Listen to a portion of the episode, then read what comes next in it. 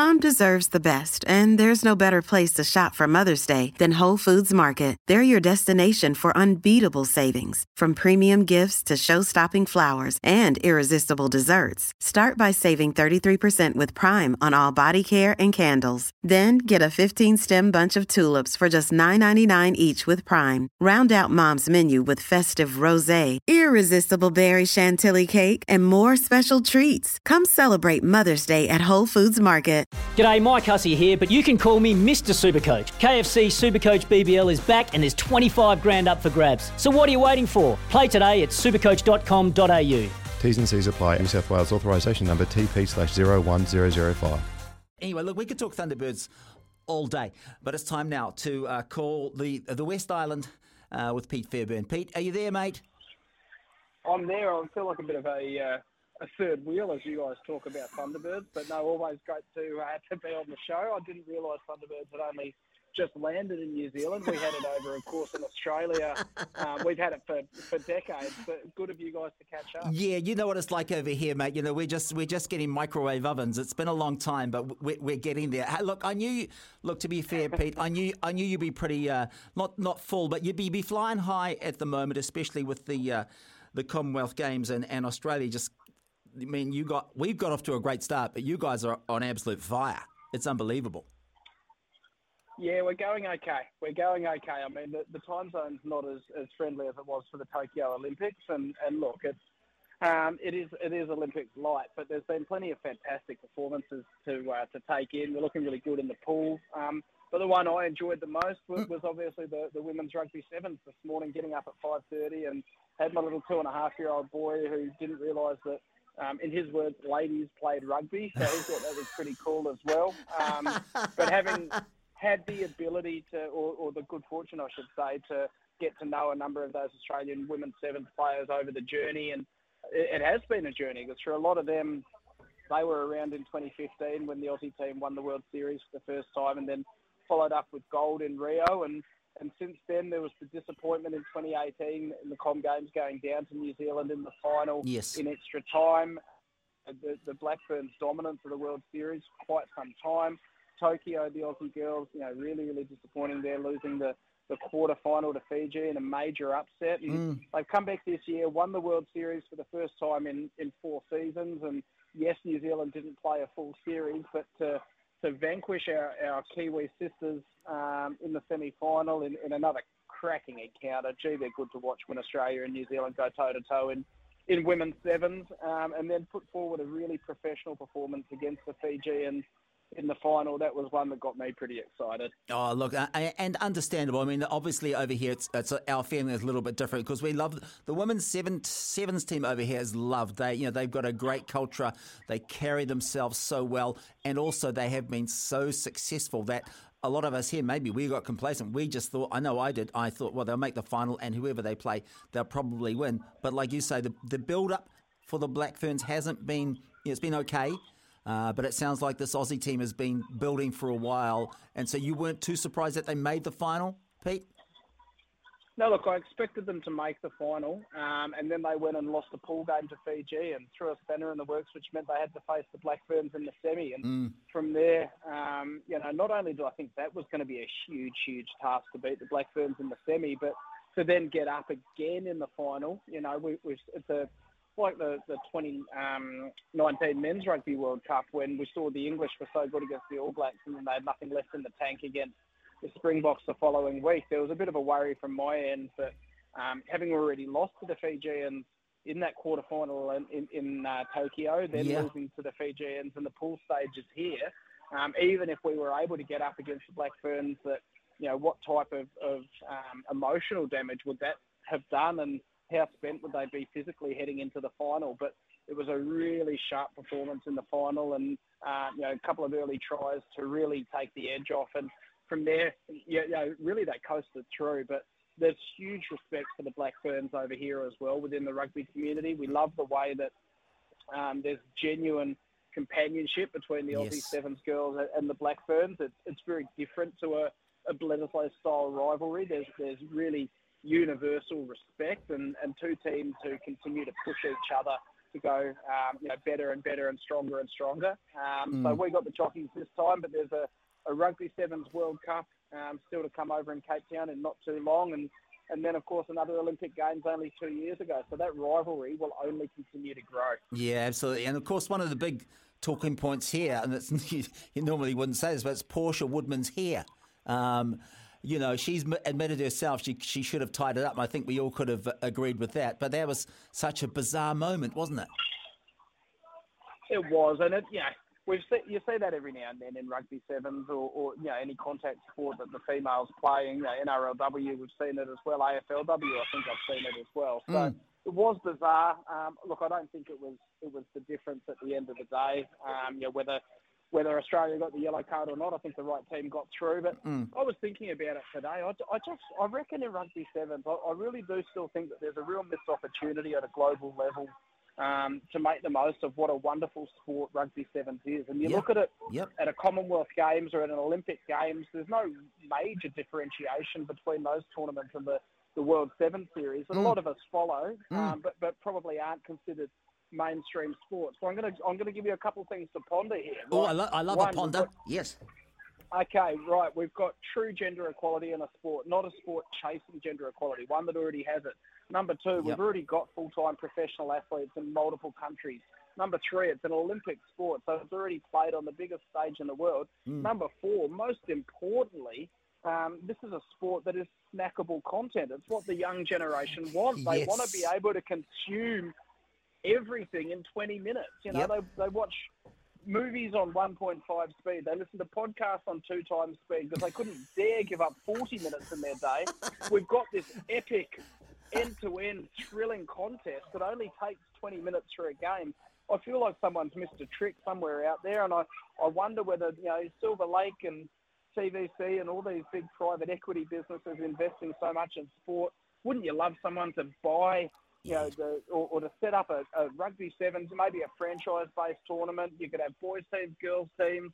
You could have, uh, you know, a, a Portia Woodman playing Yep. alongside Charlotte Caslick for a team based out of, of Singapore. Wouldn't it be unbelievable? Oh, I reckon there's something in it. I, I totally agree with you, Peter. I think that would be fantastic. It is. It's a growth game, and to me, sevens is sevens is more of a world game than 15s is. You know, sevens is everywhere, and there's level. You know, there, there's more teams can win it. You know, Kenya, America, you know, Canada. There's all these different teams, and like you say, it's snackable content, short, easy, fast, very watchable. Um, we need to get some. We need to get the right people involved, Pete. We've got to find the money men to come on board. Do you know any?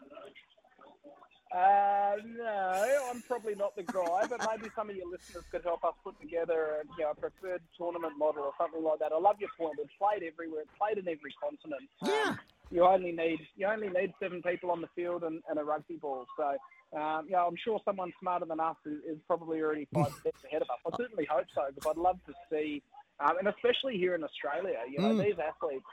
Um, you know, they're, they're being chased hard by the NRLW, by the AFLW, Yes. the Levi sisters, um, who, who play for Australia, Maddison and Teagan Levi, have both already played in the AFLW competition for the Gold Coast Suns. And we've got a number of players who, who played for Australia at those Rio Games when we won gold in 2016, who are now superstars of the NRLW competition and have walked away from, from rugby sevens, and that's walking away from a full-time contract. So Yeah. it's hugely competitive, um, and I'd love to see someone make something of it. So would I. It's starting to take off. Hey, also uh, at the Commonwealth Games, look, you're going to have to give us some backstory on this one, uh, Pete. It, it, it, it's like a, a soap opera, a, a, a love triangle. You've got Kyle Chalmers, you've got Emma McKeown, you've got Cody. What is going on with the Aussie swimming team? Yeah, well, Neighbours, I don't know if you heard over the ditch. You're probably still waiting on the VHS uh, shipment by boat as well. But uh, the world renowned soap opera Neighbours came to an end last week here in Yes, Australia. and did. the Australian swimming team have, have gone, do you know what? We'll fill the void. We've got a bit of a, a love triangle of our own to throw into the mix. So, look, I'll try and be as succinct as, as I possibly can. But, Yes. Um, you've got a situation where Kyle Chalmers, who's um, been one of the, the, the best Australian swimmers really of the last seven or eight years. Breakthrough uh, Rio Olympics when he, he won gold in the 100 metre freestyle. He won five medals at the last Com Games, another three at the last Olympics.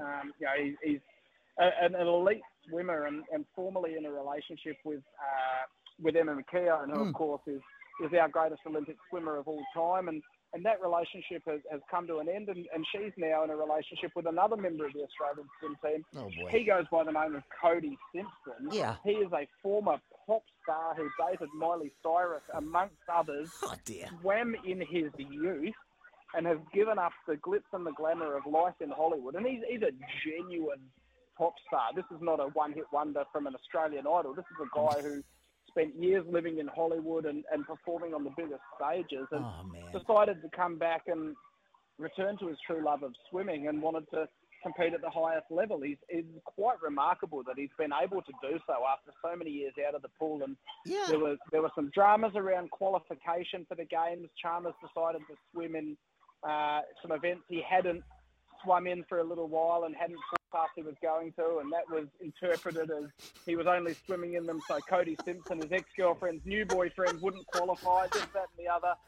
anyway, it's all been blowing up, and, and Kyle Chalmers um, has hit out at media. Um, he's won two golds at, at this Com Games already, both in relays in the, the 4x100 mix, which is the male and female swimming together. Yeah. Also in the 4x100, there's been uh, in-depth analysis of, of how he's in, interacted with his former partner, Emma McKeown, after winning uh, together, you know, that he didn't engage with her and this, that and the other. And he's basically said, hey, you know what, I've had enough. My mental health is, is coughing a hammering from this constant media speculation.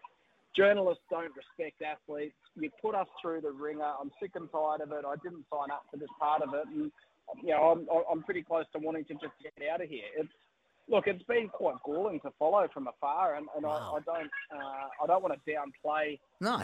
you know, a genuine cry for help. I mean, you only have to look across.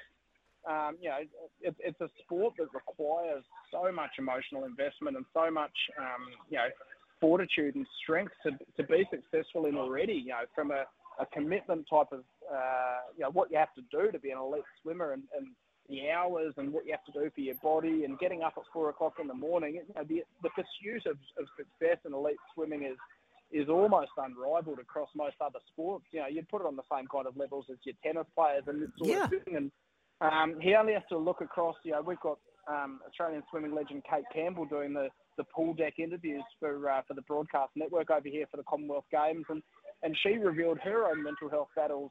Um, I think four weeks four weeks before Tokyo, she was diagnosed, and um, you know, this is a woman who seems to be one of the most together with it athletes anywhere in the world, and, and she's revealed what a toll the sport played with her. So, look, I, I, I have genuine sympathy for for Kyle Chalmers, and clearly his personal Yeah. uh, situation has has you know crept into the space where his his swimming was being critiqued. The other flip side of it is that journalists have got a job to do. Um, you know, Absolutely. I'm yeah, I'm, I'm not going to be surprising anyone when I don't when I say we don't have a fleet of professional swimming journalists anymore. Unfortunately, outside the biggest three or four sports in Australia, we have a diminishing number of journalists. Journalists are expected to be increasingly flexible and agile across numerous sports, across niche and boutique sports. If you're mm. not an AFL, a cricket, a rugby league, um, or a racing journalist, you're pretty much expected to be able to cover any other sport, and that's the reality of it. Um, and and look, the the reality as well is that the Verity scores and and and clicks and um, newspaper sales is what keeps these journalists in jobs. Um, Yeah. So they do have a job to do, and they do need to keep the public up to date with what's going on. This is a newsworthy story, and um, I don't know the solution. I don't have exactly what the balance is and, and, and where uh, you know where the story should stop and, and where it should you know where it's fair play. But fascinating to watch. Obviously, we hope um, you know desperately that Kyle Chalmers is okay and that he can go on to continue to perform at such an elite level and, and represent his country with pride. Um, Well, yeah. But also that you know hopefully there's there's a degree of of realization that that you know most journalists are probably trying to approach this in as respectful a way as they possibly can, but they also have to do their job. Yeah, and well, look, we'll keep an eye on it, uh, absolutely, Pete. And look, we're running out of time. We've got about 90 seconds, but I know you want to get into um, the Manly Sea Eagles and the NRL. Can you condense that down for us? What's your thoughts there? Uh, 90 seconds is very tough, but I've been fortunate enough to uh, to be involved in some apparel design processes before. Um, quite simply, this was a failure by by the football club to, to consult enough people along the journey, you know, the journey, and it was a journey of multiple months. Um, I, I feel incredibly sorry for, for anybody who um, is from the, the LGBTQI plus community who um, who feels unsupported and, and feels let down and, and, and feels alone as a result of what's happened. At the same time, I have genuine sympathy for players who um, felt that they were put in a position where they had no choice because of their beliefs, but to say they weren't comfortable wearing that jersey. I, I, I just think it's um, you know, a really great example of um, protocols and processes not being followed, so avoidable, and, and most importantly, mm. what a shame that this overshadowed women in league round. Yeah. I, I read an article on the weekend that said only in the NRL could a furor over a pride jersey be taking place as we're actually meant to be celebrating women in league round. And I thought that was really appropriate. You know what? I think that sums it up. Hey, Pete, always a pleasure speaking with you, mate, and uh, enjoy the rest of the Com games, eh? Thanks, mate. Enjoy the Thunderbirds, and uh, we'll see if we can get some copies of MASH and Hogan's Heroes across as well. That would be delicious, mate. Delightful. Send them over on the Seagull, brother. I'll talk to you soon. okay, thanks. There you go, Pete Fairburn. Always a pleasure